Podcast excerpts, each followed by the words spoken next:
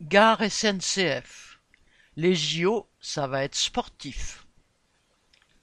En vue des Jeux olympiques, les entreprises de transport public parisiens se préparent à un gros afflux de voyageurs.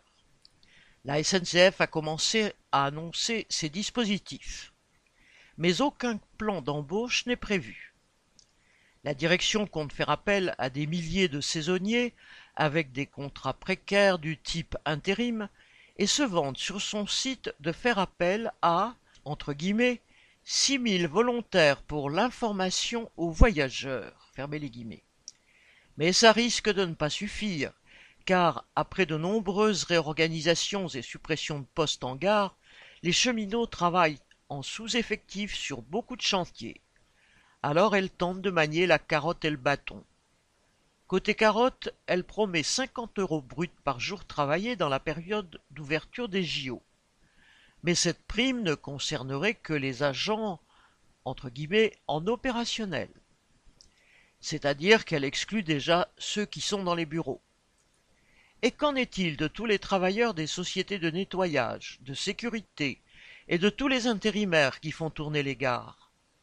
Dans la même veine, elle promet une petite prime à ceux qui prendront leurs vacances dans une période de moindre besoin, voire même d'épargner leur congé sur un compte épargne-temps qu'elle pourrait alors abonder de deux jours.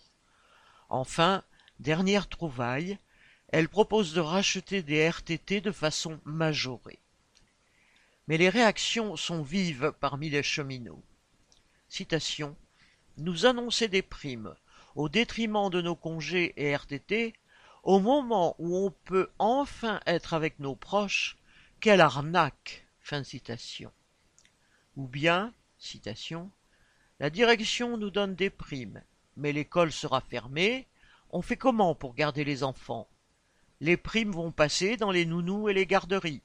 Fin citation. Du coup, sur les chantiers, les chefs veulent manier le bâton.